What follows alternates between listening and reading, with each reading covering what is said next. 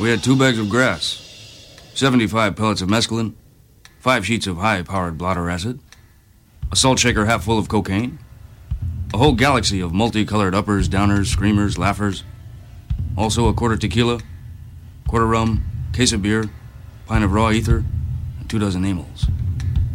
Not that we needed all that for the trip, but once you get locked into a serious drug collection, the tendency is to push it as far as you can. Hustlemania, nigga.